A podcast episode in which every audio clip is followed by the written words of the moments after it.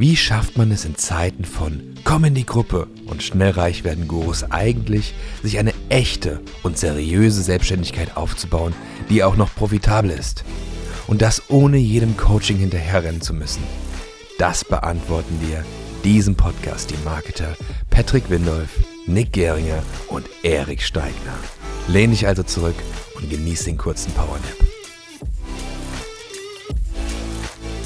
Herzlich willkommen zu einer brandneuen Folge Power Nap. Ähm, heute mal Folge, denn Erik ist nicht da.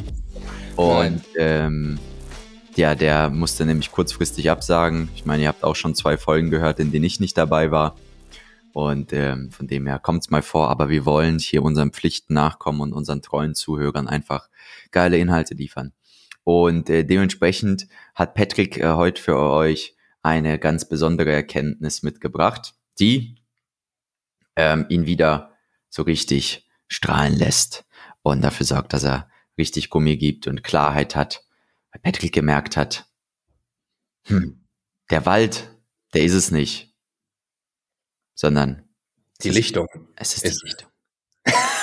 so dumm Geschwätz. ja, ähm, ich weiß gar nicht ganz, ganz genau, was du jetzt meinst, aber ich habe natürlich wieder einige interessante Gespräche. Die eine Erkenntnis, von der du gerade erzählt hast, die kannst du ja auf den Punkt bringen, ne, wo was ja sehr hilfreich ist auch für andere. Bin. Ha? Du meinst, dass ich alleinerziehender Vater bin, der mit seinem Hund äh, sehr viele Abenteuer erlebt? Alleinerziehender Havaneser Vater. Nein, das nicht. Dass es okay. so viele Probleme gibt, Patrick. Aber ah. sind's alle nicht. Ja, ja. Also ich hatte letztens ein Gespräch gehabt mit jemandem, ich werde jetzt den Namen nicht nochmal nennen. Ich werde auch nicht zu sehr ins Detail gehen. Aber was ich sehr spannend fand, war, ähm, äh, also war für mich echt eine krasse Erkenntnis, weil manchmal ist es so, dass du einfach eine zweite Person brauchst, am besten jemanden, mit dem du nicht befreundet bist, der ein bisschen ein neutrales Verhältnis zu dir hat, äh, wo man dann auch nicht so das Ego-Thema hat, sondern einfach nur mal zuhört und sich dann auch in gewisser Weise öffnen kann, weil man ja weiß, man kann niemanden verletzen oder äh, was weiß ich, man kann nichts wirklich Falsches sagen äh, weil es halt einfach eine neutrale Person ist. Und äh, da hatte ich die Woche ein Gespräch gehabt. Äh, das Ganze hat äh, mich 500 Euro gekostet. Und ich glaube, das waren die best investierten 500 Euro, die ich äh, je ausgegeben habe, weil ich hatte nur Aha-Erlebnisse gehabt in diesem Gespräch. Ähm, es ging nämlich darum, dass ich ähm, ein Mensch bin, der viel denkt. Und manchmal hat man dann einfach so, und das hat ja jeder von uns, irgendwie, ich sag mal, gewisse Dinge. Ah, man, man hört meinen Hund? Glaube ich. Ja, bisschen, bisschen. Ein bisschen, ein bisschen, ja. Der ist auf jeden Fall wieder am Start. Ähm, und man hat dann einfach, ich sag mal, gewisse Erkenntnisse gehabt bei diesem Gespräch. Ah, das ist einfach ein, ein Wolf, ein Wolf im, im Körper von einem Hamaneser, ja. Ähm, Finn, kannst du jetzt ruhig sein? Wir sind hier gerade in einem ernsten Gespräch, dein Onkel Nick und ich.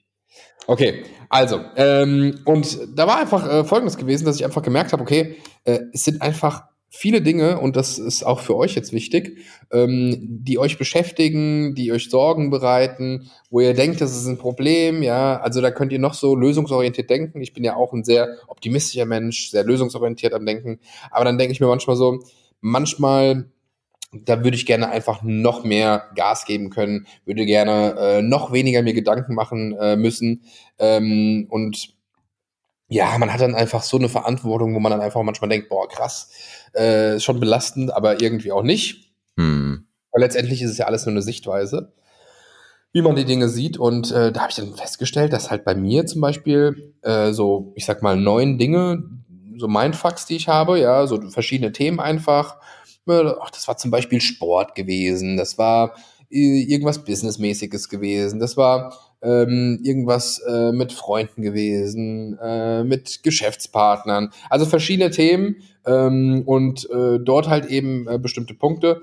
Ähm, und dann hat man festgestellt, alles hat bei mir zum Beispiel mit einem Thema zu tun gehabt. Das war mir vorher nicht so bewusst gewesen. Und seitdem mir das bewusst ist, kann ich viel besser drüber denken. Und ähm, das schafft mir so eine Klarheit im Kopf, ja, obwohl ich jetzt nur ein Gespräch geführt habe von einer Stunde, ja, ich werde jetzt auch noch mehrere solcher Gespräche führen und da bin ich sehr gespannt, was da passiert, ähm, weil mir das einfach eine Ultra-Klarheit gegeben hat. Ich mich damit äh, sehr viel wohler fühle, weil äh, wenn ich etwas nicht ausstehen kann, es ist egal, ob ich keine Ahnung, Facebook-Ads schalte, ob ich ähm, irgendwie äh, Sales mache oder keine Ahnung, irgendwie irgendwo bin und ähm, irgendeine Info nicht hab, ja, wenn ich irgendwo nicht weiter weiß, ja, ähm, dann fuchst mich das richtig.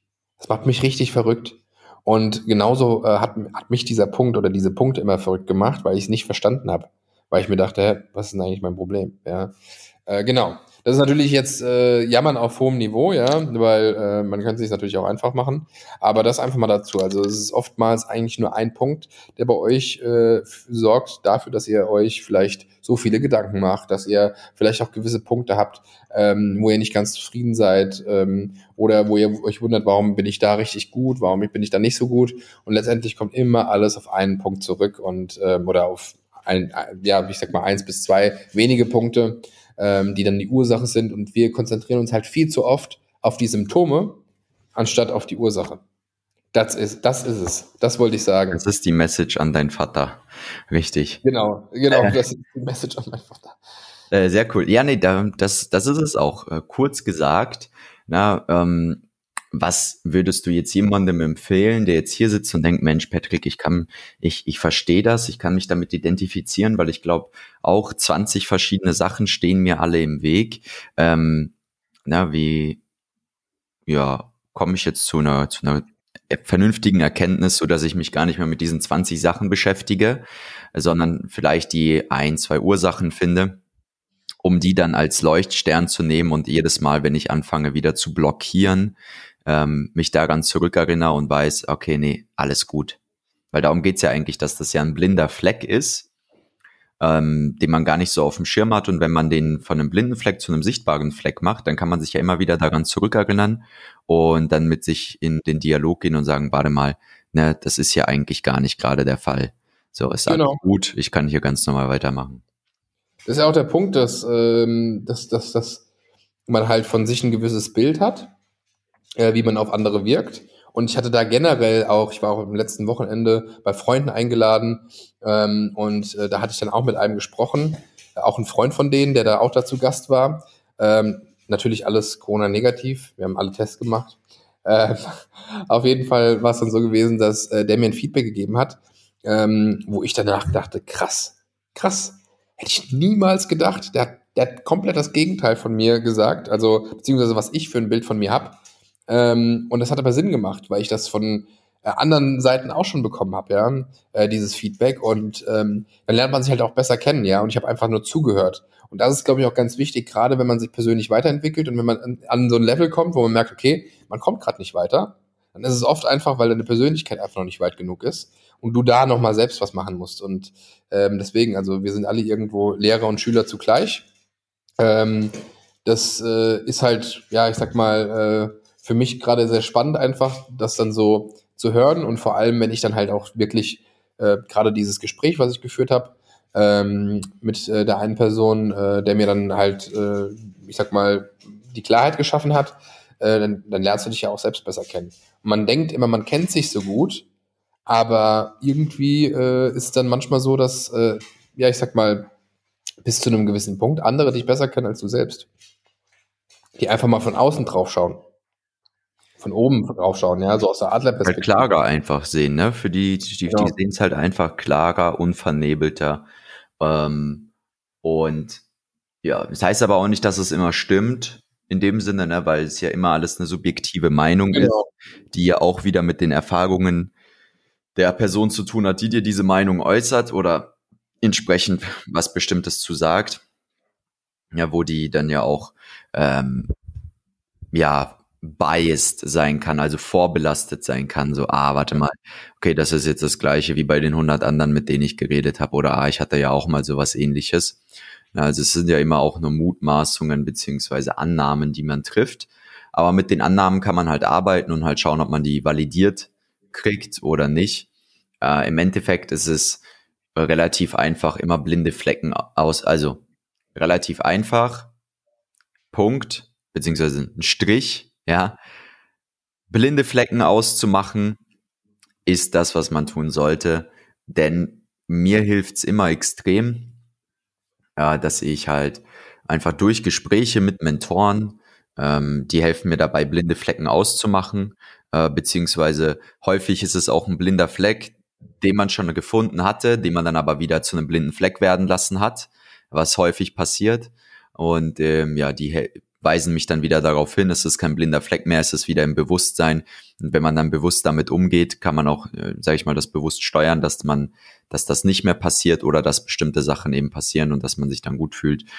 Ja, bei mir war es zum Beispiel einfach die Erkenntnis gewesen, dass ich, äh, dass ich permanent ähm, Input kriege und Input äh, annehme, suche.